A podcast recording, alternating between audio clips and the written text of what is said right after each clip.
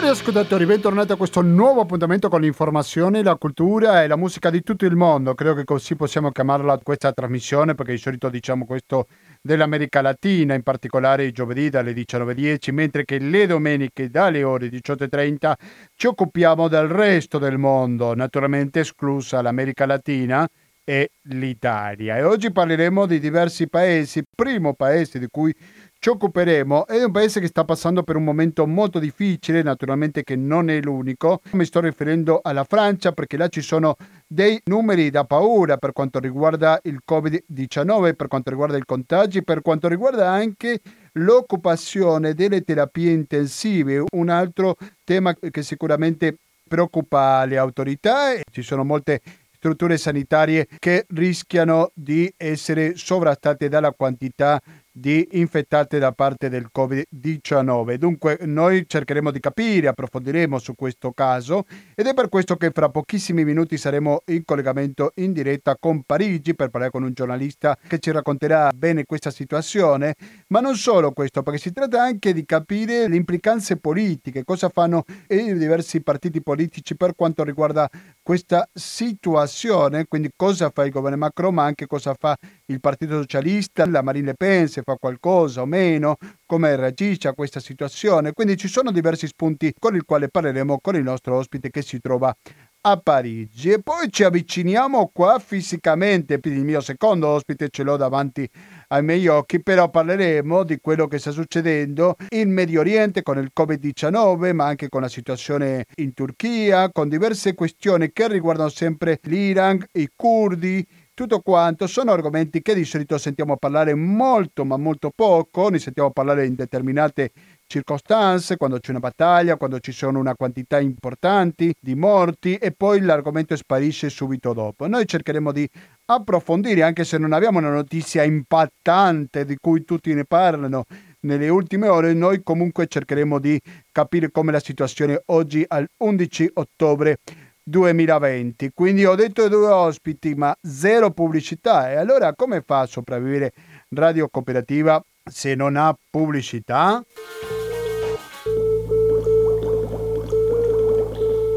La risposta è un conto corrente postale che è il centoventi ottantadue trecentouno, intestato Cooperativa Informazione e Cultura, via Antonio da Tempo numero due, il C A P trentacinque centotrentuno Padova.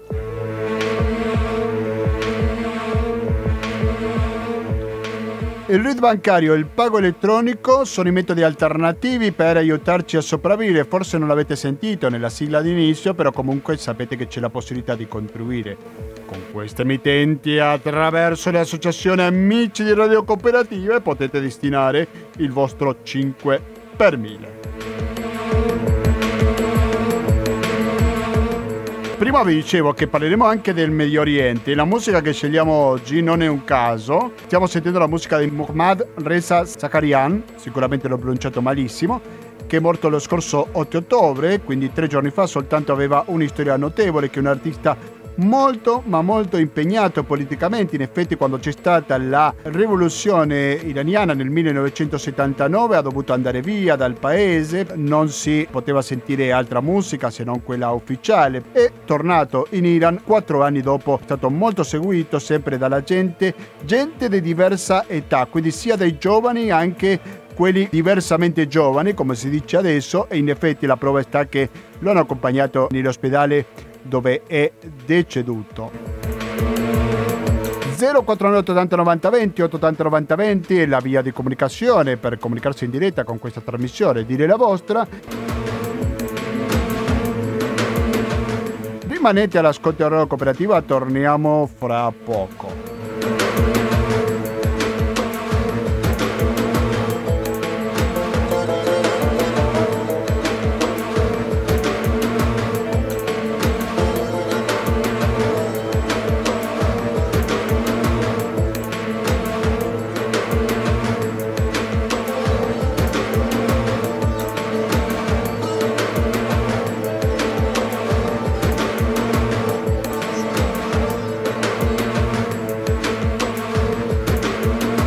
Siete all'ascolto della Radio Cooperativa. E in questo momento sono le diciotto e quarantasei minuti di oggi undici ottobre duemilaventi e siete specificamente all'ascolto di una trasmissione che si dedica all'attualità internazionale ogni due domeniche dalle ore diciotto e trenta fino alle ore venti.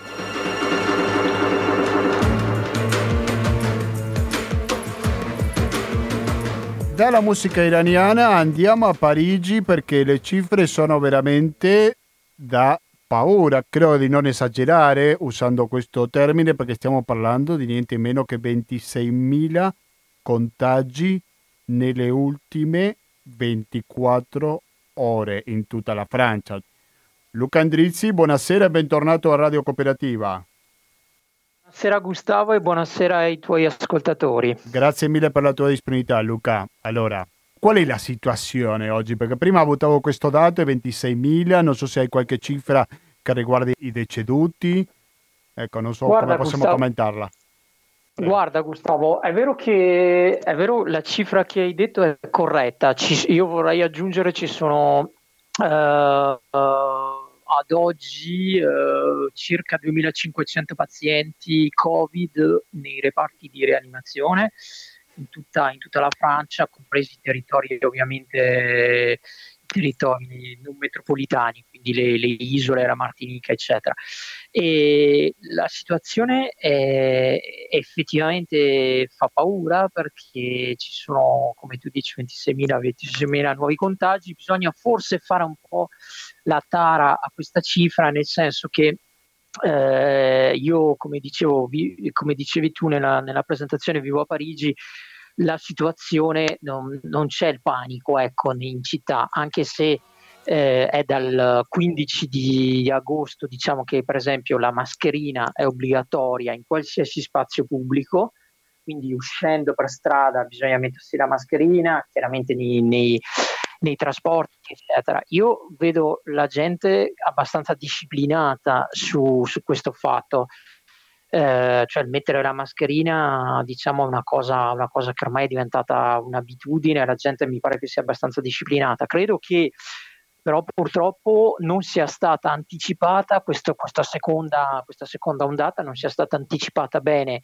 dai poteri pubblici, dal governo, dal ministro della salute e da tutti coloro che, che lavorano sul Covid, perché eh, era ampiamente diciamo pre- previs- previsibile eh, prevedibile scusate e, e un'altra cosa era ampiamente prevedibile che con le aperture eh, delle scuole, delle università eh, ci sarebbero stati dei grossi problemi. C'è da dire, quando dicevo prima che bisogna fare un po' la tara su queste cifre, c'è da dire che moltissimi dei nuovi contagi, quindi si, quando dico moltissimi si parla quasi del quaranta per cento, quindi quasi della metà, sono uh, delle persone giovani, quindi sotto i trenta anni, sotto i trenta trentacinque anni e, e moltissimi dei contagi provengono da uh, dei focolai che, che si sono uh, dei focolai che si sono sviluppati Uh, alle aperture delle università e alle aperture della scu- delle scuole. Ecco. Uh, posso farti un esempio, posso fare un esempio un po' esplicativo anche ai, ai, agli ascoltatori di Radio Cooperativa. A Lione, uh, Lione capitale della regione Rodano-Alpi, che è passata, uh, sapete che ci sono dei... ci sono degli, degli step diciamo colorati in Francia per uh, la, la gravità della situazione nelle regioni, e per esempio Parigi e la regione dell'Île-de-France sono all'ultimo step, che è il rosso scarlatto, che è la, che è la, la posizione peggiore. Lione, e Saint-Étienne, Lilla e Tolosa sono passati, passeranno da lunedì, da domani, alla stessa situazione, cioè rosso scarlatto. Prima al rosso scarlatto c'era, c'erano arrivati qualche settimana fa Marsiglia e la sua regione e Bordeaux e la sua regione. Torno all'esempio di Lione, in una grande scuola di Lione, scuola di ingegneri di Lione, che è l'École Centrale eh, di Lione, dopo l'ingresso appunto in settembre degli studenti ci sono queste feste di integrazione eccetera eccetera che possono essere discutibili anche a mio parere, ma comunque esistono, sono un po' nella tradizione di, delle scuole, delle università, e si è sviluppato un focolaio su milletrecento studenti dell'École Centrale di Lione, cinquecento sono risultati positivi. Addirittura eh, l'agenzia regionale, la, la, no, la A S L italiana, che è l'Agence Régionale de Santé, l'agenzia regionale di sanità, ha dovuto eh, organizzare dei test eh, nel campus della scuola per non far uscire gli studenti, con le, l'aiuto dei pompieri e delle autorità sanitarie. Voglio dire, queste cose si potevano prevedere prima e forse eh, se quest'estate spezzavo una lancia eh, a favore degli studenti, dei giovani che risultavano positivi in vacanza, eccetera, eccetera, a seguito delle feste in vacanza, le feste in piaggia, eccetera, che boh, si poteva, si poteva spezzare una lancia nei confronti di, degli, degli studenti. Adesso mi sento di dire invece che hanno tenuto spesso e volentieri un comportamento irresponsabile, perché avrebbero potuto forse festeggiare il loro ingresso nell'anno accademico in maniera differente, ma in maniera un po' più sobria, o uh, attuando le, le manovre di distanziazione sociale eh, che ormai tutti conoscono, E, e, e quindi salvaguardare la loro salute, ma soprattutto, voglio dire, la salute di chi gli stava intorno, perché la cosa interessante, e poi mi fermo, ma la cosa interessante è che se guardiamo l'età media dei contagiati a partire dal, dal mese di fine agosto, diciamo, dalla fine di agosto, l'età media continua a salire, nel senso, quest'estate i contagiati erano più che altro gli, i giovani, lo sono stati ancora in settembre, solo che poi i giovani chiaramente hanno i contatti con la famiglia, con i genitori o con altre persone più anziane, più adulte, e sempre di più, e quindi chiaramente il virus si è sparso, e quindi chiaramente adesso la, l'età media dei contagiati è arrivata credo ai cinquanta anni, mentre prima era di trenta anni. Eh, e quindi questo credo che, che possa fare riflettere, possa anche aiutare a decifrare un po' queste, questi numeri che sono, che sono spaventosi, così detti come, così, come, come l'hai detto tu in introduzione. Sì, alcuni dati, per esempio qui in Italia l'età media dei contagiati intorno ai quaranta anni, mentre che prima, nel marzo-aprile, nei mesi peggiori della pandemia, era tipo settanta anni. Per questo avevo pensato che il contagio molte volte è intrafamiliare, se non ricordo male stiamo parlando di tre contagiati su quattro vengono all'interno del gruppo familiare. Però credo che un altro dato da tenere presente è che la Francia, sempre facendo un confronto, che la Francia sta raggiungendo l'Italia per quanto riguarda i decessi. L'Italia attualmente ha trentaseimila centosessantasei, mentre che la Francia ha trentaduemilaseicentotrentasette, quindi poco di meno, ma un ritmo, questo si mantiene, il ritmo attuale potrebbe raggiungerla in tempi non lunghissimi. Sì, è possibile, eh, purtroppo questi, in questi record nessuno vorrebbe essere il primo, ma sono d'accordo con te, la Francia aveva già quasi raggiunto l'Italia alla fine della pandemia primaverile, quando, ah, vabbè, volevo ricordarlo. quando eh, la Francia aveva già raggiunto, adesso i decessi da Covid in Francia sono venti venticinque al giorno, in tutta la Francia, parliamo sempre di tutta la Francia, venti venticinque al giorno, quindi non sono tantissimi se vogliamo, perché ricordiamo che altre malattie gravissime fanno gli stessi decessi al giorno e non se ne parla mai. Comunque eh, la, la Francia purtroppo ha gestito molto molto male, c'è una commissione d'inchiesta parlamentare Eh, che sta lavorando adesso eh, per, ve- per chi ha lavorato anche a partire da quest'estate per vedere cosa non ha funzionato in Francia, ma in realtà cosa non ha funzionato io, io avrei un'idea, nel senso che i, la Francia ha, ha guardato un po' dall'alto in basso l'Italia ai primi, nei, nei primi periodi della, dell'epidemia, cioè del, da feb- del mese di febbraio al mese di marzo, quando bisogna ricordarlo che il primo decesso da Covid sul terreno europeo è stato in Francia alla fine di gennaio, un turista cinese di ottanta anni che è morto di Covid in un ospedale di Parigi. Quindi voglio dire, la Francia aveva già avuto delle avvisaglie di Covid, avrebbe dovuto stare molto più attenta e anticipare molto di più uh, su quello che era stato la, le, le mascherine, il distanziamento sociale, eccetera, eccetera. Invece ha perso due mesi praticamente, il, il lockdown in Francia è stato dichiarato il sedici di marzo, quando il primo decesso da Covid sul territorio europeo ce l'hanno avuto loro, ce l'hanno avuto i francesi, con questo cinese di ottanta anni. Quindi voglio dire, eh, c'è una grossa polemica su eh, quanto bene e quanto male abbia agito il governo. Ovviamente è più quanto male che quanto bene abbia agito il governo francese, che, voglio ricordarlo ancora, aveva cambiato il ministro della salute in piena emergenza Covid in febbraio, eh, perché il ministro della salute precedente, Agnès Buzyn, la signora Buzyn, che è un medico, eh, così come quello attuale che è Olivier Véran, che è anche lui un medico,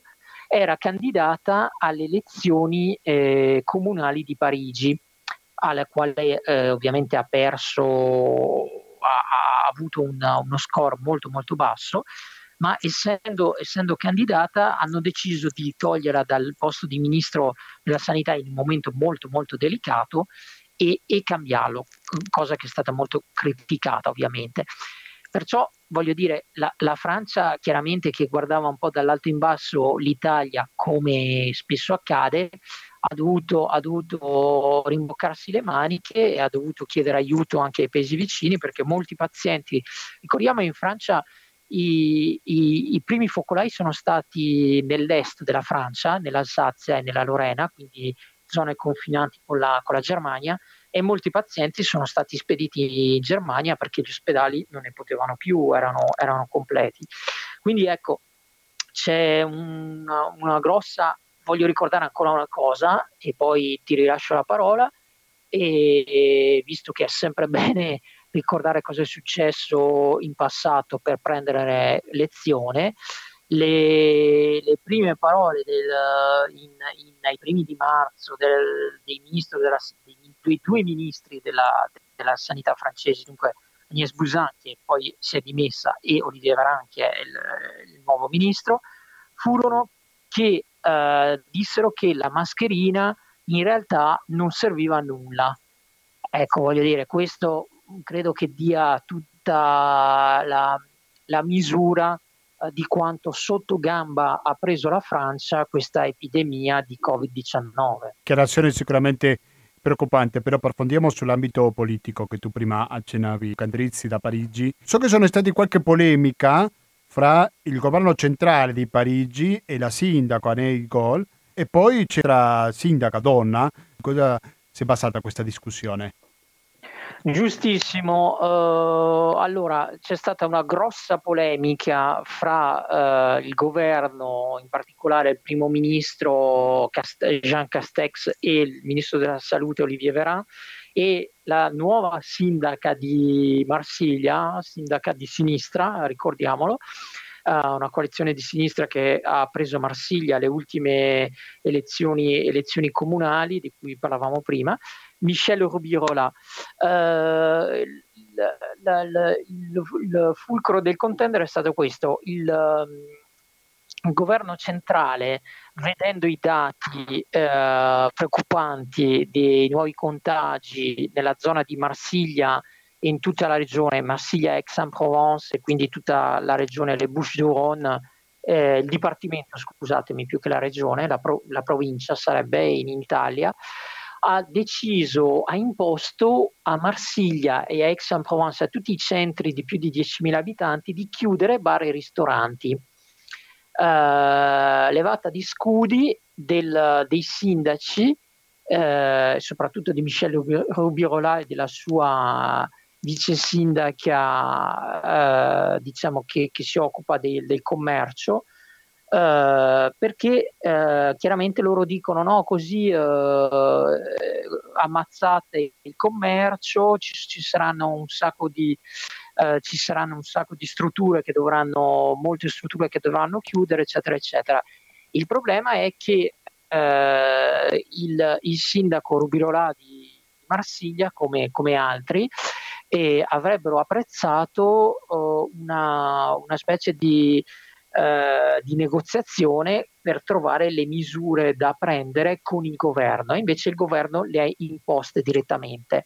Quindi c'è stata una settimana di, di di tragedia politica fra eh, appunto i, i sindaci, specialmente il sindaco di Marsiglia e il governo, dopodiché il governo ha fatto marcia indietro non su Marsiglia ma sulle altre città, nel senso che eh, prima di imporre delle, delle misure sanitarie che spesso riguardano la chiusura dei bar a una certa ora o la chiusura dei bar totale, come è successo a Parigi da, da, una, da dieci giorni ormai, eh, prima di prendere queste misure invita i sindaci a negoziare, cioè ascolta i sindaci, c'è una negoziazione fra un, un, diciamo un rapporto più dialettico fra governo e sindaci, e i sindaci sono, e i sindaci sono invitati a portare delle, delle, come dire, delle proposte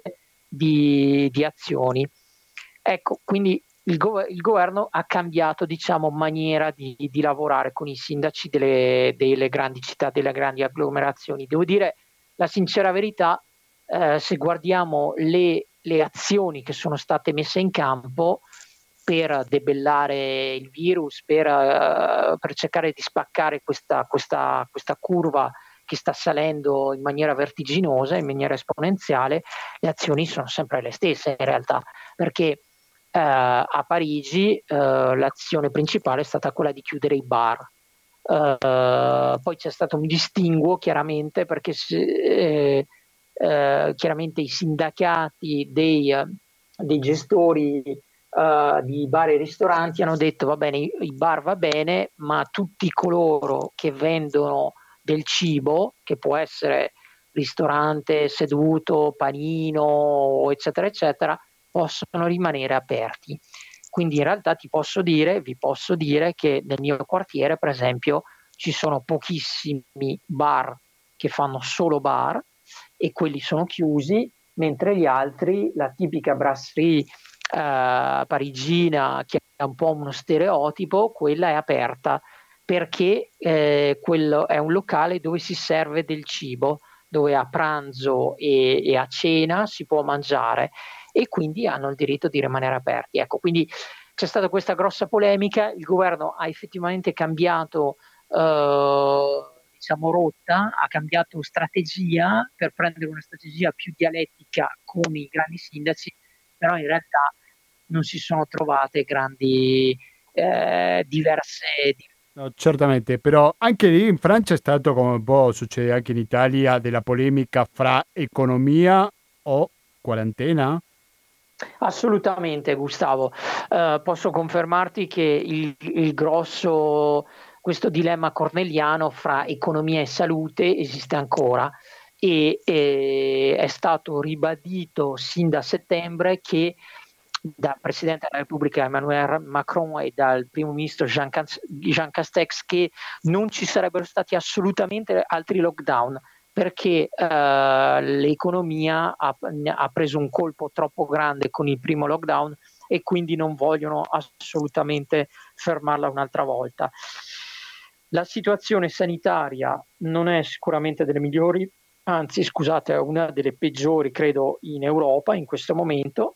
Uh, c'è stata una leggera marcia indietro sul lockdown perché hanno detto eventualmente, il governo ha detto eventualmente saranno i prefetti sul posto coi sindaci, coi presidenti della region- delle regioni che decideranno di uh, misure ulteriori, quindi lockdown, uh, chiusura di, di alcuni negozi, dei commerci, Uh, chiusura dei commerci a una determinata ora, perché per esempio a Parigi prima della chiusura dei bar che è stata ordinata dieci giorni fa i bar potevano rimanere aperti fino alle ventidue, uh, addirittura si, diciamo adesso il potere è più in mano ai prefetti e ai sindaci che possono decidere di prendere delle misure che vanno dal dalla chiusura dei commerci al coprifuoco, eccetera, eccetera. No, sto pensando non soltanto ai bar, cioè, ma più che altro anche all'industria, no? O alle fabbriche, non so se c'è il rischio di chiuderle ancora.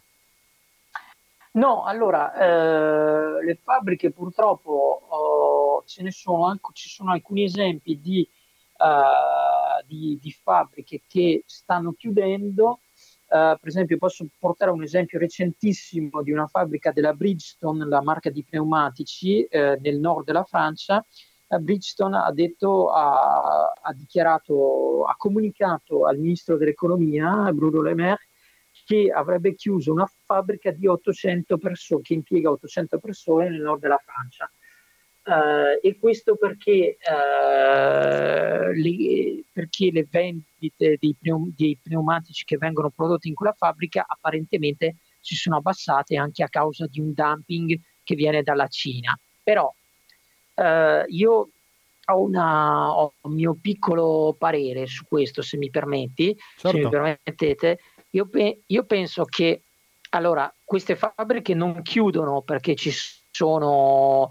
Eh, questo chiaramente è ancora da discutere se chiuderà o no, però chiaramente queste, le multinazionali prendono il governo alla gola col coltello e, e, e, c'è, e c'è da dire che eh, queste, queste fabbriche hanno preso anche degli aiuti in passato dal governo, e quindi il governo adesso ha detto a Bridgestone: ok, se voi chiudete però restituite tutto quanto quello che avete, quello, quello che avete ricevuto dal governo. Questo si vedrà, è un'avvertenza che a mio avviso si, non si risolverà subito, è molto lunga e molto dura, però quello che penso io è che le fabbriche non chiudono tanto per i casi di Covid, ma chiudono perché eh, i grandi, diciamo, i grandi gruppi approfittano di questo momento di, di sbalzo economico Uh, per uh, rentabilizzare i loro investimenti, nel senso per guadagnare un pochino di più, per recuperare sul, sui ricavi un pochino di più, cercano di uh, tagliare sulle spese, e il Covid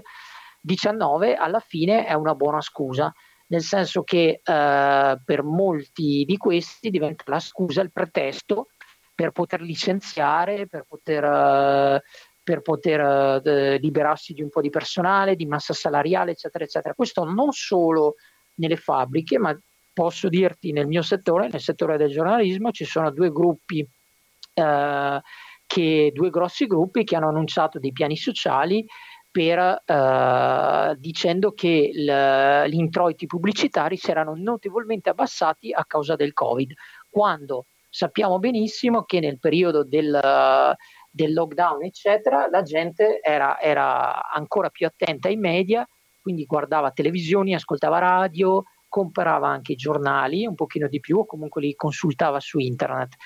Quindi in realtà questa è una scusa per, per liberarsi di, del, del personale, ecco, perché, anche perché i, i contratti pubblicitari dei media vanno da stagione a stagione, cioè la stagione della televisione per esempio va dal mese di settembre, è come quella del, è come l'anno scolastico, va dal mese di settembre al mese di luglio, quindi eh, non, eh, non sono mensili questi contratti, sono, sono durano almeno nove mesi, nove dieci sì, sì. mesi. Molto chiaro. Allora, io non posso salutarti Luca Endrizzi senza chiederti sull'atteggiamento degli altri partiti politici. Stiamo parlando molto di Macron, giustamente, perché è il governo, però vorrei capire l'opposizione, se c'è stata tale da parte del Partito Socialista o del Front National di Marine Le Pen. Qual è stata la reazione dei partiti dell'opposizione in Francia? Guarda, eh, il Covid chiaramente è, è strumentalizzato alla grande da tutti, da tutti i partiti, quindi eh, una, una c'è anche volta... lì una ultradestra, se vogliamo, negazionista, come in Italia o altre parti del mondo? Allora no, eh, diciamo che l'ultradestra francese non è non è negazionista. Allora, ci sono comunque delle, delle frange di popolazione che manifestano, ma sono veramente, uh, da, di, da quello che ne so io, sono veramente poche, che manifestano contro l'uso della mascherina, eccetera, eccetera. Posso dirti che c'è stata una manifestazione a Parigi, sulla Place de la Nation, dieci giorni fa, e c'erano duecento persone. A duecento persone una manifestazione a Parigi è veramente poco. E quindi... diciamo che non c'è questo, non lo vedo molto, molto grande, e non lo vedo soprattutto legato a un partito politico, ma è piuttosto eh, tra- trasversale. E, e queste persone che protestano, che, negazionisti, negazionisti, diciamo, se vogliamo etichettarli così, sono piuttosto oh, trasversali, quindi sono spesso anche giovani, spesso anche con, uh, con uh, studi molto lunghi. Uh, e lo fanno spesso su internet, e non lo fanno per strada, ma protestano spesso su internet usando media sociali come Facebook, Twitter, eccetera, eccetera. Allora, per quanto riguarda i partiti politici, eh, chiaramente l'opposizione sta martellando contro l'operato del governo, che chiaramente non è, non è assolutamente, non è assolutamente efficace, diciamo, come abbiamo visto, eh, da Marine Le Pen, che si è fatta abbastanza discreta ultimamente, comunque, da Marine Le Pen sino a Jean-Luc Un profilo Mélenchon, abbastanza de... basso, no? Quello di Le Pen.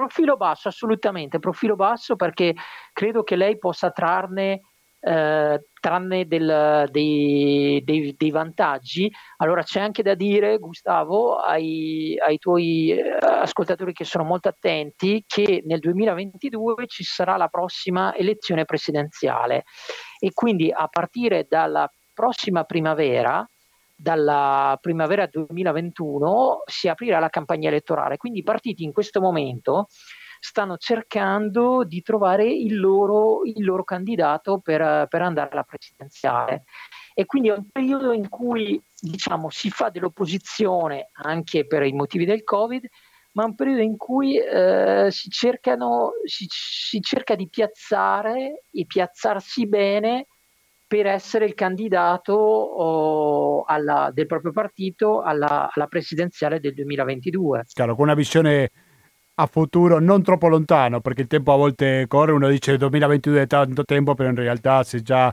fra pochi mesi iniziano la campagna elettorale, come tu ben dicevi, non è che sia così lungo questo tempo. Ci arriva una telefonata, non so se riuscirà a sentirla, però casomai te la ripeto io. Pronto alla cooperativa? Eh, pronto Gustavo, solo, solo due secondi, scusami. Prego. Eh, visto che c'è Endrizzi, vero? È il giornalista Endrizzi, sì. mi pare, eh, Luca Endrizzi si chiama, sì, sì. Sì, sì, sì. Posso probabilmente dire Padova. Eh, volevo... Scusi, mi ricordi il suo eh, nome? Roberto, scusami. Ah, Roberto, prego, dica Roberto. Roberto. Sì. Ascolta, eh, Gustavo, bellissima trasmissione come al solito. Eh, se puoi chiedere, se puoi... forse un fatto laterale, io non sono medico, ma eh, sembra che la Francia faccia molto più di noi, per esempio, di tamponi. E, okay. e, e quindi noi avvertiamo una disorganizzazione anche per i tamponi in Italia molto molto grossa, e, eh, e anche mh, vediamo, osserviamo, eh, sentiamo la mh, insufficienza del personale medico, che per vari aspetti, nei vari punti, eccetera. Dom- in Francia, in Italia facciano appunto molto più tamponi, e, e non ho capito se sul piano di per- del personale medico c'è qualcuno, partiti, eccetera, che si, che si lamenta, insomma, nel senso che eh, dovevamo pensare a una sanità pubblica più, uh, più uh, più numerosa, più preparata, eccetera. Lei dice che in Francia dovevano essere più medici, dice perso- lei? No, un perso- sì, anche, ma voglio la, la territorialità della medicina, sai, cioè nel senso ah, ok, che va bene, molto chiaro. Grazie. Grazie Roberto, grazie per la sua domanda. Allora, non hai sentito, no Luca? No. Te lo riassumo in poche parole. Prima chiedeva sulla quantità dei tamponi Roberto nella sua domanda, se sono molto di più rispetto a quelli in Italia, e poi c'era un interesse di capire sulla quantità di medici, nel senso che ci sono i medici che sono molto più presenti nel territorio, c'è una mancanza di medici. Ecco, cosa possiamo dire a proposito di questi due temi, per favore? Roberto, Roberto ha pienamente ragione, perché eh, se la crisi sanitaria c'è stata è perché eh, in Francia c'è una, una crisi a livello della sanità, e, mo- e da molto prima del Covid, perché da, molto, da un, anno, un anno precedente al Covid, dal marzo di duemiladiciannove, Eh, c'è un collettivo di medici che riunisce praticamente i medici di, di tutte le grandi città, eh, che, che, si, che si chiama collettivo Intra-Urgence, quindi medici specialmente che lavorano nei pronto soccorsi, che protestava per la mancanza di, uh, di personale e la mancanza di mezzi. Quindi Roberto ha, ha molto ragione a mettere, a mettere il, il punto su questo, perché Eh, il governo ha dato dei premi, eh, premi di produzione, fra virgolette, agli infermieri, un premio di cento euro, credo, mensile, eh, che è stato contestato quest'estate agli infermieri, ma il vero problema è che mancano le braccia, quindi mancano sia i medici sia gli infermieri. E, e questa è, è una vera crisi. Io voglio portarti un esempio di un ospedale parigino che è in piena crisi, eh, diceva che eh, i letti fisicamente c'erano, ma non c'erano, ma erano chiusi, quindi dal programma che gestisce eh, l'ospedale erano chiusi, cioè si vedevano in rosso sul computer, perché non c'era il personale che poteva accudire le persone, che poteva curare le persone, quindi personale medico, personale infermieristico. Quindi grossa crisi da questo punto di vista e, e grosso, uh, grossa avvertenza con il ministro della salute che ha che credeva di averla risolta quest'estate dando un premio di cento euro agli infermieri e cinquecento per coloro che erano nelle zone eh, toccate dal Covid, e invece non è stato così, perché la crisi sì, sì. rimane certamente rimane questo identico. È incredibile che passi in un paese così ricco come la Francia. E per finire il discorso dei tamponi. Allora, il discorso dei tamponi, altro, altro, altro punto molto interessante che solleva il vostro ascoltatore. Uh, erano stati promessi settecentomila tamponi a settimana su tutto il territorio quest'estate. In realtà in estate ne erano stati fatti circa duecento duecentocinquantamila a settimana.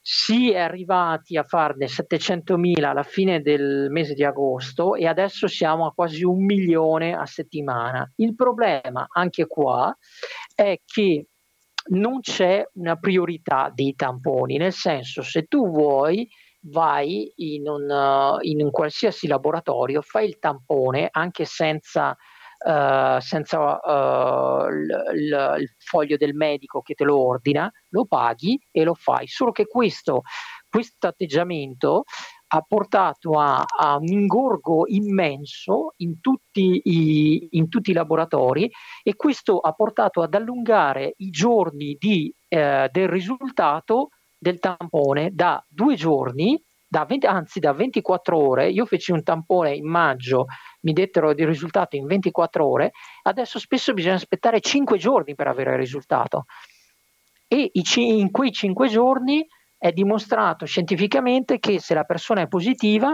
può chiaramente spargere il virus attorno, intrafamiliare, fra i colleghi, fra gli amici, eccetera, eccetera. Quindi questo rappresenta un problema sì. grandissimo sì. Che, deve, che deve essere risolto più dalla politica che non dal, dalla sanità, perché i laboratori stanno lavorando a pieno ritmo ma non ce la fanno più. Certamente. Luca Endrizzi, giornalista da Parigi, io ti ringrazio veramente molto perché sei stato molto esaustivo nelle tue risposte, molto chiaro.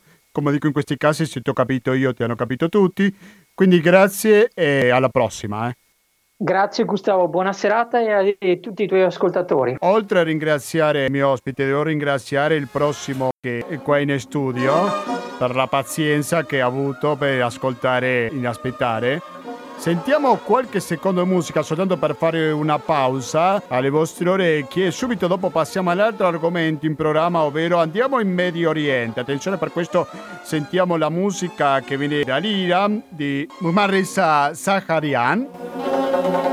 E fra poco torniamo con la diretta di Radio Cooperativa, oggi undici ottobre duemilaventi, quando sono le diciannove e diciannove minuti.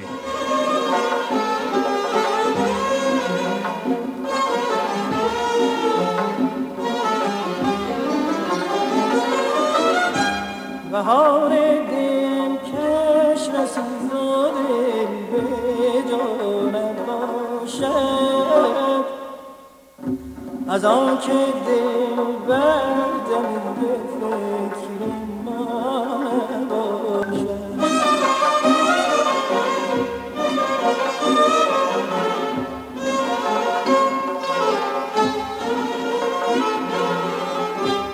E adesso andiamo avanti con questa trasmissione Radio Cooperativa dedicata all'attualità internazionale che va in onda ogni domenica dalle ore diciotto e trenta fino alle venti.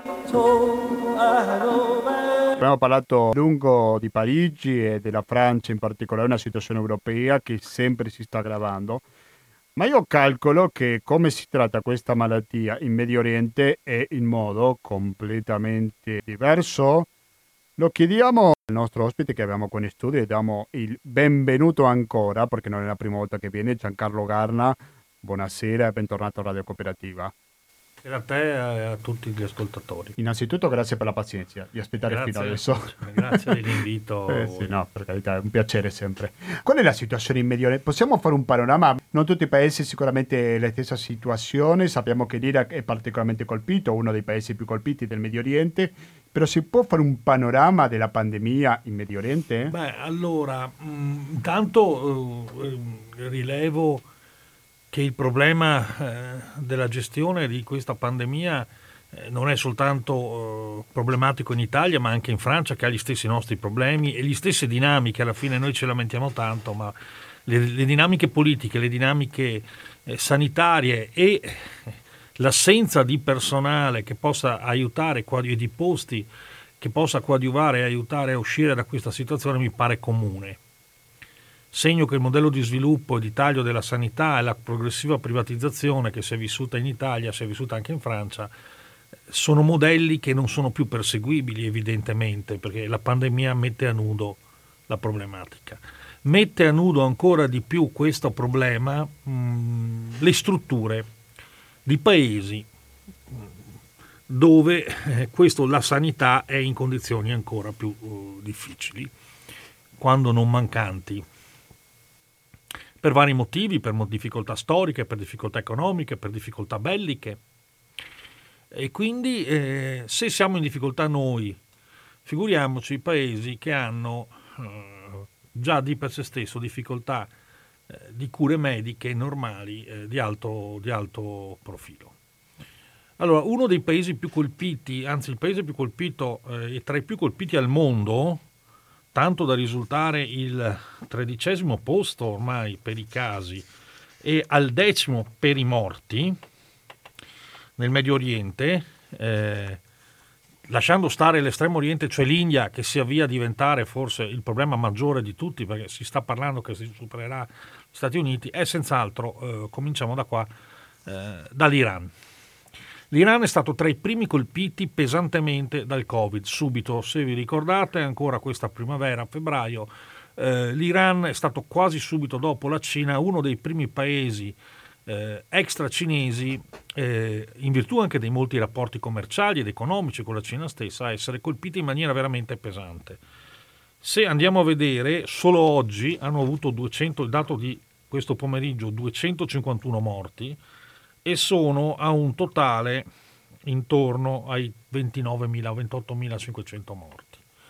Eh, stanno, mh, quindi sono in una situazione piuttosto complicata, piuttosto grave. Come si stanno comportando? L'Iran è stato div- diviso in trentuno province che teoricamente corrisponderebbero a quattro fasce di mh, colori diverse, un po' come in Francia, a seconda della gravità. Beh, sono tutte rosse, sostanzialmente l'Iran è definito tutto in uh, zona molto grave.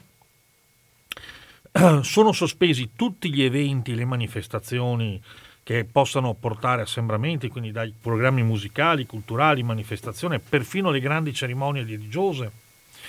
E tanto è vero che dopo, quando parlerò dell'Iraq, le cose diventeranno chiare in relazione ai giorni dell'Arbain, cioè il, il ricordo di soprattutto del pellegrinaggio sciita a Kerbala, che è uno delle, se non la data più importante dell'anno religioso sciita, eh, che ricorda appunto la battaglia di Kerbala eh, del settimo, dell'ottavo secolo dopo Cristo.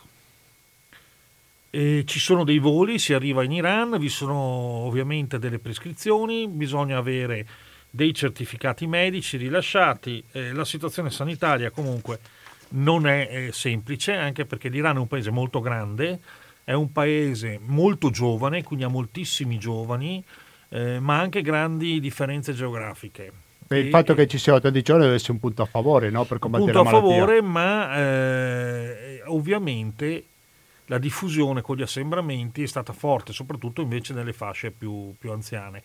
Il punto a sfavore è la situazione sanitaria complessiva iraniana, che pur avendo dei discreti medici, spesso i medici iraniani sono di ottimo livello, come tutti i medici mediorientali, formati quasi molto spesso in Europa, molti in Italia, molti in Germania, ma la mancanza di fondi e di strutture ovviamente penalizza queste popolazioni.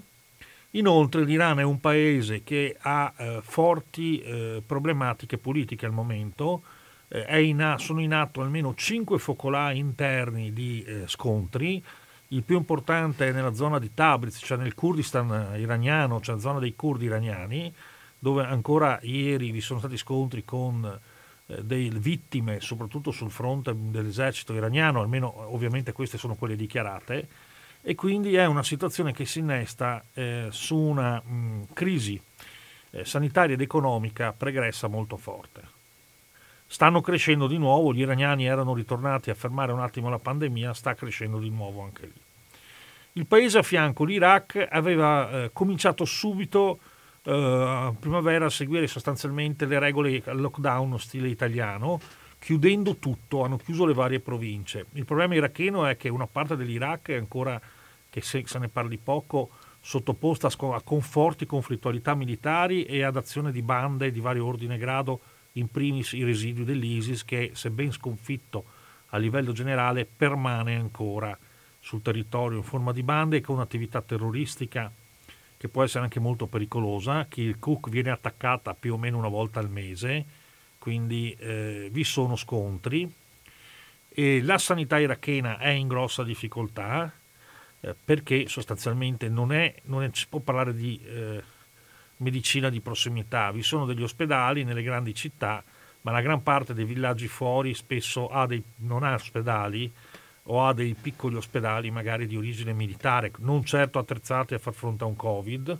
Eh, L'Iraq al momento è al quindicesimo posto dei casi e al eh, diciannovesimo eh, per i morti, a circa novemilaottocento morti. E, E in Iraq eh, in questo momento si fa fatica anche a girare, vi sono moltissime restrizioni ai movimenti interni, cioè non ci si può muovere tra le province. È valido, è in tutta l'area irachena tranne la zona autonoma del Kurdistan, è attivo un coprifuoco dalle ventidue alle, di sera alle cinque di mattina su tutto il territorio.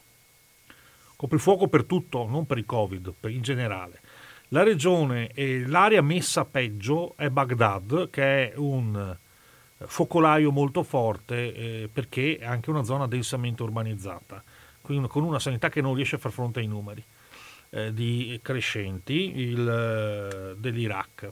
Eh, L'Iraq ha infatti, mh, a parte appunto la regione autonoma del Kurdistan, che ha altre caratteristiche e che è stata una di quelle più preservate perché si è chiuso subito, ma eh, soprattutto la zona di Dohuk era una zona che era rimasta quasi salva. Eh, ma nell'ultimo mese, anche lì, mese e mezzo, le, la situazione sta peggiorando, vi sono sempre più casi di, eh, di Covid, soprattutto sulle manie, dove non eh, accenna a diminuire, e in parte Erbil. Su questo si innestano gli ultimi avvenimenti eh, politici di una terra martoriata e mai lasciata stare. Eh, Innanzitutto hanno dovuto chiudere le frontiere, l'Iraq ha deciso di chiudere le frontiere per all'Arbain, c'è cioè appunto questo pellegrinaggio degli sciiti a Kerbala che ricorda eh, la battaglia di Kerbala stessa e, e la morte di Ali, del, insomma, la, quando poi si scindono sostanzialmente sunniti e sciiti. Quindi i pellegrini sciiti non hanno potuto passare il confine tra Iran e Iraq per andare a Kerbala. Questo è stato fatto di comune accordo tra i governi iraniani e iracheno, ma è un, una prima volta, cioè una, è un pellegrinaggio che veniva fatto anche durante la guerra, figuratevi per il Covid è stato chiuso. Eh, la, inoltre nella zona di Erbil qualche tre giorni fa vi sono stati sparati alcuni missili, sei sembra, dicono, eh, contro il compound militare occidentale eh, dell'aeroporto di Erbil, un compound militare che è uffic- formalmente americano, che ha il controllo della parte militare dell'aeroporto, ma dove si trova anche eh, una base, la base italiana dell'operazione Prima Partica, eh, che è quella che poi in parte, in grande parte, siamo noi che proteggiamo l'aeroporto di Erbil. Due giorni fa eh, lo spazio aereo iracheno per questo motivo è stato chiuso, adesso non so se e quando verrà riaperto, però si innesta su una delle problematiche di cui si parla poco. I missili sembrano essere stati sparati dalla zona della provincia di Bartella, della zona del, non lontano da Mosul, nella provincia di Ninive, che è sotto il controllo in, cui, in parte in questo momento di milizie eh, delle forze di mobilitazione popolari. L'acronimo in realtà nasconde eh, il gruppo che si chiama Ashdel Shabi, e che sono le milizie filo-iraniane sciite irachene, e quindi che occupano parte di nord-ovest di Mosul, di, occupano parte di Sinjar, terra degli Yesida, e che sono il braccio armato sostanzialmente della parte sciita eh, irachena. Sono milizie molto armate, eh, note anche eh, per eh, una certa efferatezza nei loro comportamenti militari, e che pur essendo eh, parte del processo governativo iracheno, in passato non hanno esitato per esempio a sparare contro i peshmerga del K R G, del Kurdistan Regional Government, e come a quanto pare sembra anche addosso a eh, militari occidentali. Ricordo che quando eh, il comandante delle truppe iraniane è stato ucciso eh, un anno fa circa con il missile lanciato dagli americani, insieme a lui venne ucciso il capo di una milizia locale. Era il capo di Ashdel Shabi, quindi vedete come poi in realtà i pezzi del puzzle tornano a essere abbastanza individuabili se, eh, se si cerca di tenere un filo in tutto quello che succede. Questo cosa indica? Indica che al di là del Covid e insieme al Covid si stanno muovendo le parti politiche per cercare di evidentemente guadagnare terreno sul guadagnare spazio sul terreno in, in attesa e in virtù di eventuali nuovi eh, discussioni politico-militari.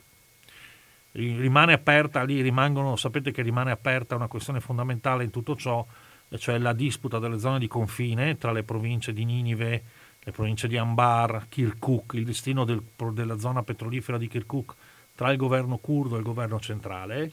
Sapete anche che la tripartizione irachena prevede un presidente che è curdo, ma un primo ministro che è sempre sciita, e guarda caso quindi il governo è in mano agli sciiti, e eh, la pressione da parte di queste milizie filo-iraniane, milizie sciite irachene, eh, è eh, un ottimo strumento per, o può essere un ottimo strumento per mh, mettere giù le varie carte sulla discussione che avverrà poi nella divisione effettiva dei confini, che vuol dire anche il sfruttamento di giacimenti petroliferi e, e culturali e umani e economici.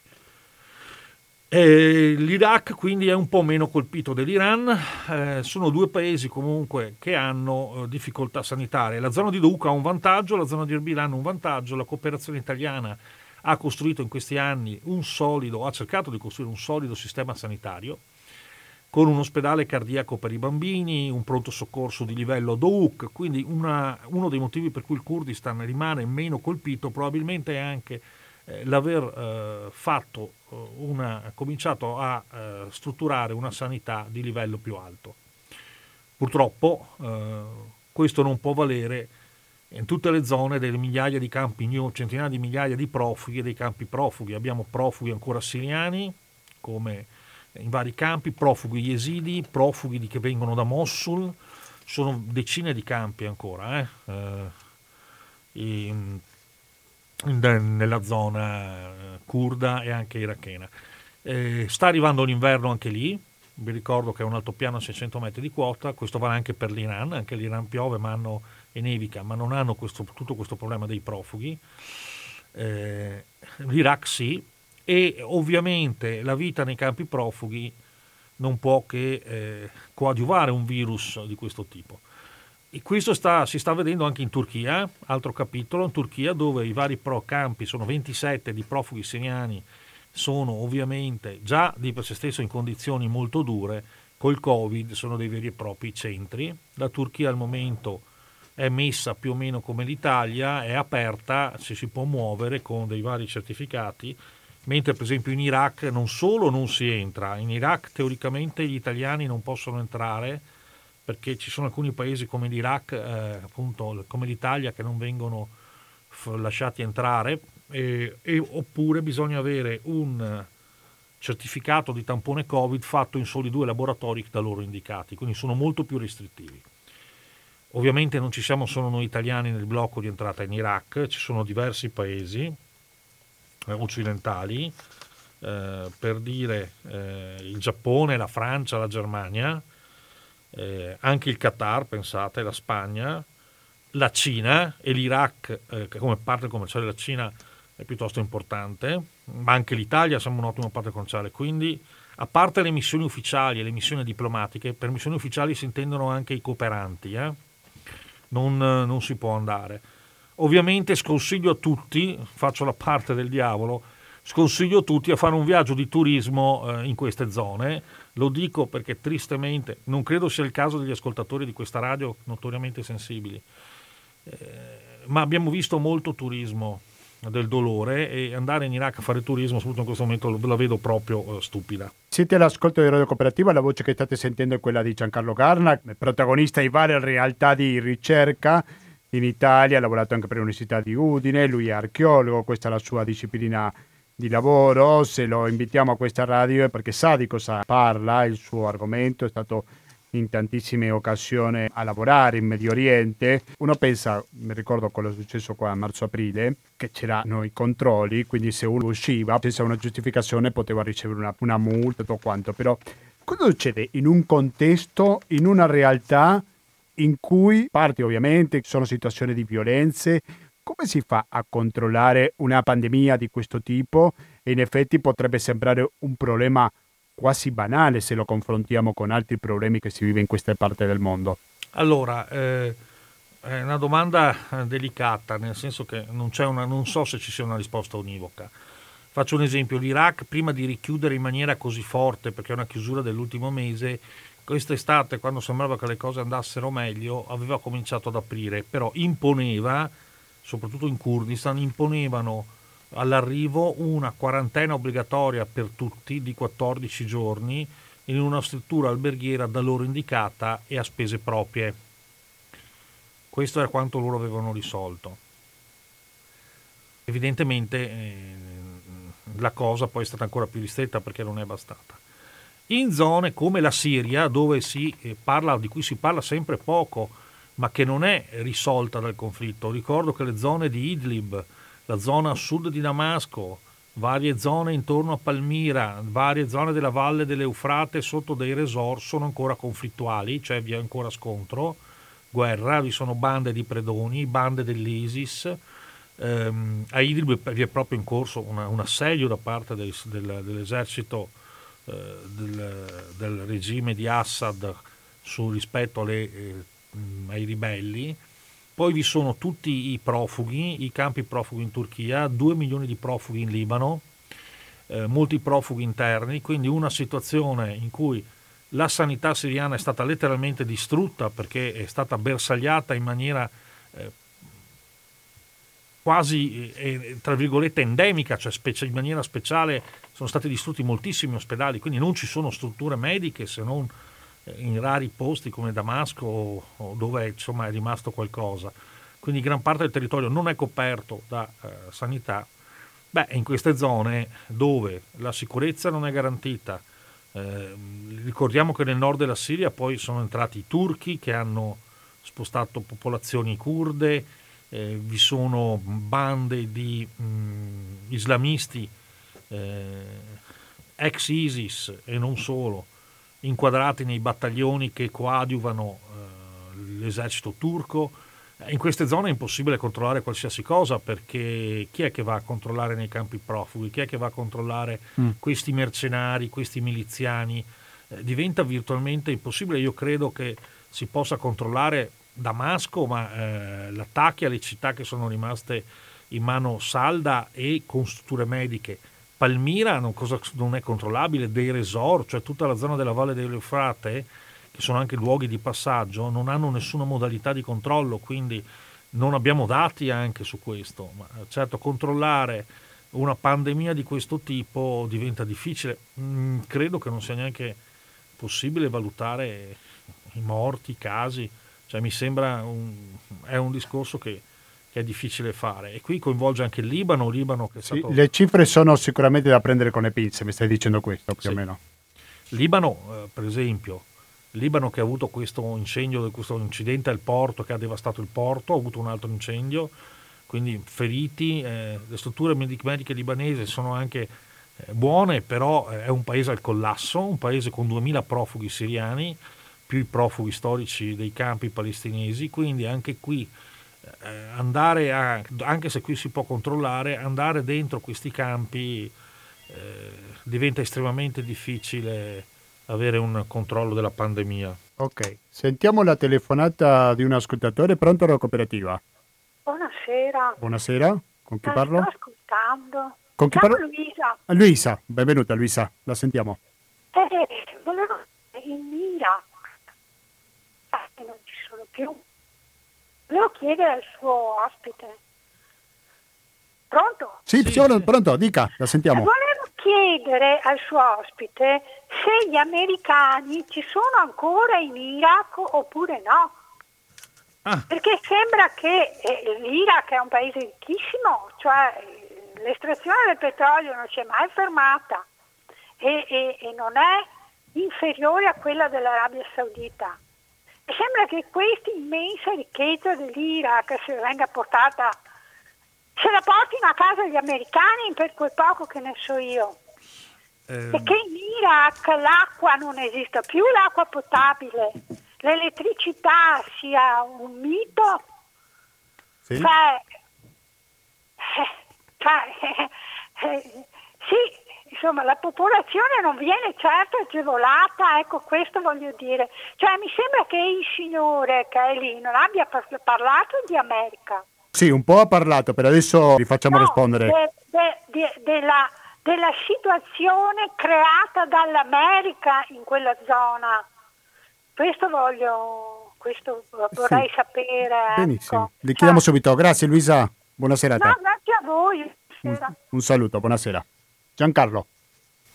Allora, eh, io ho parlato della situazione del Covid eh, perché questa è la situazione, eh, non sono entrato in merito a trentacinque anni di conflitto, quaranta anni di conflitto. Eh sì, io... sono argomenti un po' diversi. Per, però. Sono, ecco, comunque eh, gli americani ci sono ancora, ci sono le truppe, del resto ne ho accennato, ci sono truppe americane, ci sono truppe italiane, ci sono truppe inglesi, eh, sia in Kurdistan sia nei compound di Baghdad, sia in altre zone anche storiche, da Bassora, no Bassora, scusatemi, Fallujah, Nassiriya, dove i carabinieri italiani hanno la base in cui addestrano la polizia, la polizia irachena, soprattutto la polizia che deve difendere i luoghi, tentare di difendere i luoghi culturali, ma che addestrano la polizia. E noi italiani addestriamo i peshmerga curdi, soprattutto per tutta una serie di eh, ordine pubblico. Prepariamo i medici, la cooperazione italiana addestra i medici in, in Nord Iraq. Gli americani sono presenti, sono presenti anche militarmente, sono presenti con, eh, con tutto. Dopodiché le compagnie petrolifere e la situazione che è stata creata con i conflitti del Golfo, che hanno anche lì, anche sì, danneggiato anche la sanità, chiaramente, e lasciato un popolo stremato. Eh, le stazioni di petrolio ci sono, le compagnie, molte sono, per pozzi petroliferi sono sfruttate da compagnie straniere che sono americane, inglesi, eh, catariote, ma anche l'Eni italiano che ha Nassiriya, ha tutti i suoi pozzi, quindi è uno sfruttamento economico che lascia dei fondi all'Iraq consistenti, la, sulla cui ridistribuzione stanno litigando, ecco per lo che accennavo prima. Dopodiché l'acqua potabile eh, c'è, ci sono fonti di acqua, c'è anche l'elettricità, vi sono momenti di blackout, ma attenzione, eh, il Kurdistan ha l'elettricità e ha eh, ovviamente l'acqua dell'acquedotto che arriva ogni due giorni. Chiaramente non è l'acqua come la intendiamo noi che ci arriva co- quotidianamente a casa, però esistono rifornimenti d'acqua quotidiani con un sistema di camion, quindi la popolazione l'acqua ce l'ha. L'elettricità può avere blackout, ma ci sono. Poi ci sono le zone di conflitto dove invece la situazione è diversa, ma quello vale in tutto il mondo. Però attenzione che l'acqua e l'elettricità in gran parte dell'Iraq, pur con una serie di problemi, ma ci sono. Quindi la popolazione ha un lieve miglioramento di vita in questi anni nelle zone più tranquille, soprattutto quelle controllate dai curdi e mh, i, quartieri, i quartieri della, delle città come Baghdad, c'è stata. Eh, non è l'optimum, no, eh, però di certo eh, anche questo contribuisce al fatto che per esempio l'Iraq rispetto all'Iran, al di là delle dimensioni oggettive, perché l'Iran è il doppio, anche tre volte, abbia eh, soltanto quasi ottomila morti, Quindi in qualche cosa si è riusciti a fare, ovviamente si spererebbe di poter fare di più. Situazioni siriane sono molto peggiori, ripeto, anche per via del conflitto, è tutto lì. Ecco. Poi le cause che hanno portato a queste situazioni, potremmo andare avanti delle ore, ma eh, stavamo parlando un po' della situazione attuale, per fare un punto partendo dal Covid su un'area di cui appunto si parla poco e sembra quasi rientrare nell'agenda soltanto quando succede qualcosa, eh. Vedete il porto di Beirut. Il quattro agosto di cui ci siamo dedicati le ultime edizioni di questa trasmissione. Pronto alla cooperativa? Scusate, posso fare un altro intervento? Eh, va bene, Luisa, dica, la sentiamo. Ah, no, io sono stata in Siria nel duemilatré e la Siria era un paese splendido, ricco, organizzato e benestante. Cioè la Siria di Assad duemilatré. Quindi siamo nel duemilaventi, non sono passati quaranta anni, in, in, quanti, in diciotto anni la Siria non esiste più. Francia e Inghilterra hanno bombardato la Siria dal duemilaquindici al duemiladiciannove, radendola al suolo, rendendola inabitabile. Perché okay. Ripeto, mio marito era siriano, quindi insomma ho qualche... conoscenza, conoscenza anche personale. Va bene, eh, Luisa, adesso li facciamo rispondere. Ripeto, ripeto, lì è in atto un vero e proprio progetto di epurazione etnica sulle popolazioni irachena, siriana, ah. libanese, e gli unici che non vengono mai contestati e mai toccati è invece Israele. Okay. E lì dovremmo conoscere un po' di più il progetto del sionismo israeliano in quell'area. Luisa, Luisa grazie. grazie, buona giornata. Buonasera. Buonasera a lei. Sono molto interessanti gli argomenti che ha toccato Luisa, senza dubbio. Per il problema è che stiamo andando un po' oltre a quello che è l'argomento principale di questa puntata, come colpisce il Covid e il Medio Oriente. Poi se ci mettiamo a parlare del sionismo e tutto quanto, dovremmo fare una trasmissione. Sì, fino alle ore venti, però di domani lunedì più o meno.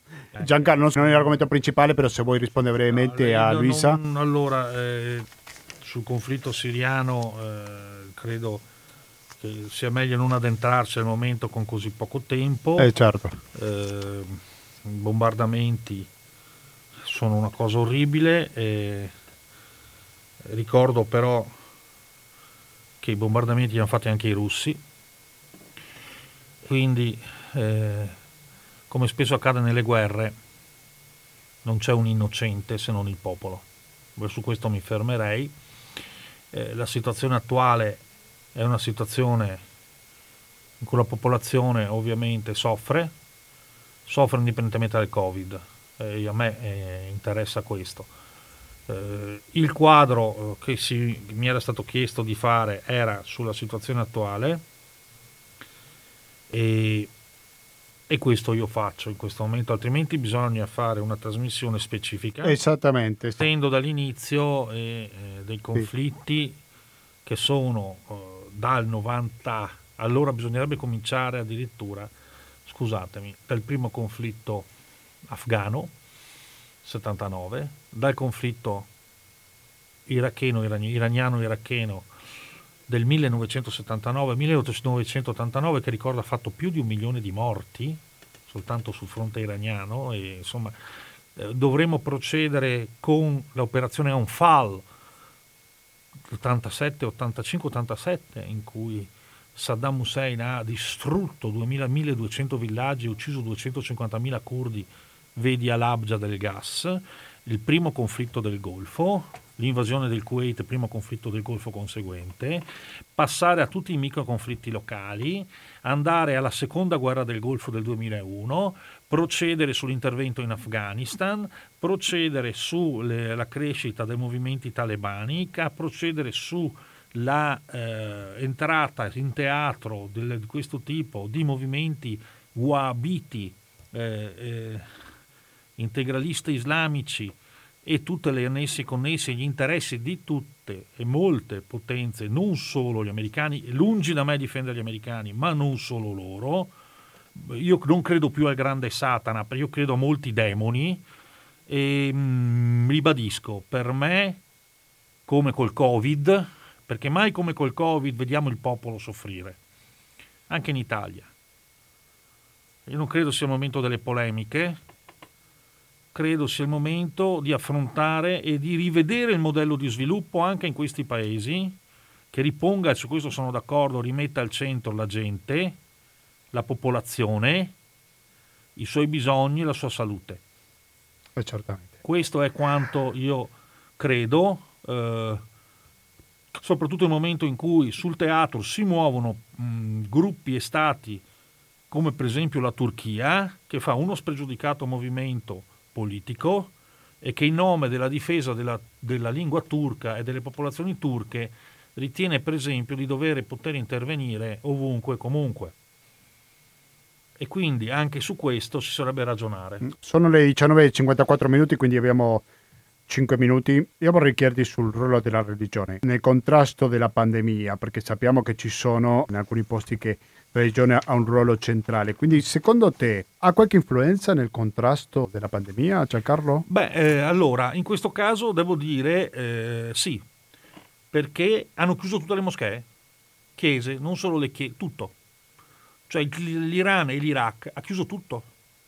Cioè in Iran anche al momento le cerimonie religiose sono proibite. Cioè gli assembramenti. E qual è stata la reazione da parte dei religiosi, soprattutto delle autorità religiose, no? Beh, all'inizio, quanto mi risulta, soprattutto le autorità religiose iraniane, essendo l'Iraq è uno stato formalmente laico, eh, l'Iran invece è uno stato teocratico, proprio tecnicamente è uno stato teocratico, quindi a guida di Dio. Um, sostanzialmente l'Iran sarebbe paragonabile, che so, a uh, un vecchio uh, Egitto, perché guida, insomma, è uno stato teocratico, quindi la parola di Dio è legge e i suoi funzionari, cioè i, i grandi eh, imam, eh, in questo caso di Qom, insomma il padre della rivoluzione, i grandi, i grandi imam del, che sono anche politici, sostanzialmente hanno anche un ruolo politico, non hanno preso bene, però l'hanno accettato e quindi di conseguenza l'ha accettato anche la, la gente, perché evidentemente hanno capito che dovevano fare proprio un'azione importante di dare un segnale alla gente, e quindi malgrado tutto alla fine eh, hanno accettato sostanzialmente di porre la religione in secondo piano. Del resto eh, beh, non è poco. No, non è poco, ma pensiamo a quello che è appena successo. Aver bloccato l'Arbain, i confini iraniano-iracheni, di comune accordo, cioè non è stata una decisione solo dell'Iraq, è stata una decisione che anche l'Iran ha eh, accettato. Cioè, bloccare significa, è un pellegrinaggio di migliaia, decine di migliaia di persone. Hanno bloccato la più importante eh, manifestazione collettiva religiosa iraniana dell'anno. Non gli sarà piaciuto, ma l'hanno fatto. Evidentemente eh, hanno capito che in un momento di forte tensione, in cui l'Iran è un paese in cui vi sono molte dimostrazioni anti-regime da parte dei giovani che si sentono schiacciati da questa teocrazia, hanno capito che forse era meglio mollare l'osso, almeno da questo punto di vista. Che lo abbiano fatto per mh, opportunità politica o per o, oggettiva attenzione alla sanità, questo Non, è, non, non, non saprei dare una risposta, eh, forse sono vere tutte e due le cose. Sta di fatto che a tutt'oggi l'Iran non, eh, non ha nella, nelle sue prescrizioni eh, mantiene il divieto di cerimonie religiose, quindi significa niente moschee. Non è poco, eh? Guardate che eh, è come se nel Medioevo eh, italiano il Papa non avesse fatto la, la, la messa domenicale per un anno. Poi gli iraniani hanno proibito anche raduni in generale, cerimonie sportive. Sì, anche tutto. Per il raggio alla Mecca è stato... Sì, sì, sì, sì, cerimonie religiose. Sospeso, anche giusto? Il pellegrinaggio alla Mecca è stato sospeso, certo. Perché? Perché il pellegrinaggio alla Mecca, l'Hajj, è un altro dei grandi eventi dei cinque pilastri dell'Islam, che muove milioni di persone, e guardate che bloccare il pellegrinaggio alla Mecca significa un danno economico, soprattutto per l'Arabia Saudita, ma non solo, ma, eh, enorme, eppure anche quello è stato prima bloccato, poi limitato, adesso stanno appunto ritornando a bloccarlo. Eh, d'altronde eh, non c'è molta alternativa. Eh. Abbiamo visto dei casi in cui l'ovvietà è meno ovvia, certo, diciamola. Però mai come così. Questo virus si vede un mondo globale. Noi ci parliamo tanto di globalizzazione. La globalizzazione è sempre esistita. Pensate al commercio romano, pensate al mondo romano alla sua massima espansione, quando andava dal, dall'Eufrate, addirittura il Tigri, eh, con Sinjar, a, a, al Vallo di Adriano.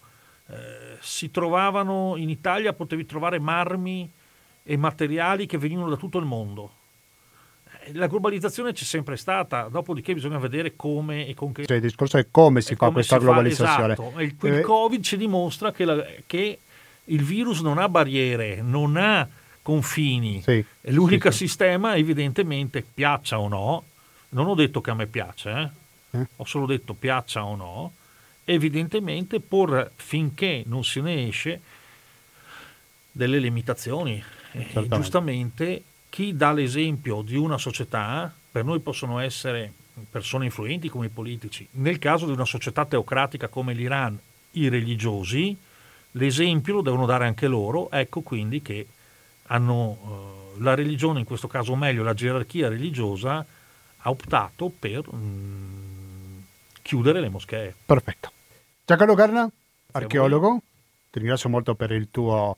intervento, così come la prima parte abbiamo parlato di un paese specifico, in particolare qua, grazie a Giancarlo, abbiamo fatto un collegamento con diversi paesi, una panoramica però che mi è sembrato molto interessante e costruttiva. Quindi ringrazio il nostro ospite Giancarlo Garna. Continuate l'ascolto della cooperativa perché fra pochi minuti inizierà Materiale Resistente che va avanti dalle venti e dieci fino alle ventuno e quaranta e dieci minuti dopo partirà Pensieri e Parole fino alla mezzanotte se ci ascoltate in diretta l'undici ottobre, se invece ci ascoltate in replica il diciotto dalle ventuno e cinquanta ascolterete Che musica è. centoventi ottantadue trecentouno, il modo per contribuire con Radio Cooperativa, il R I T bancario, il pago elettronico, il contributo con l'associazione Amici di Radio Cooperativa sono i metodi alternativi per aiutarci a sopravvivere. Grazie e alla prossima!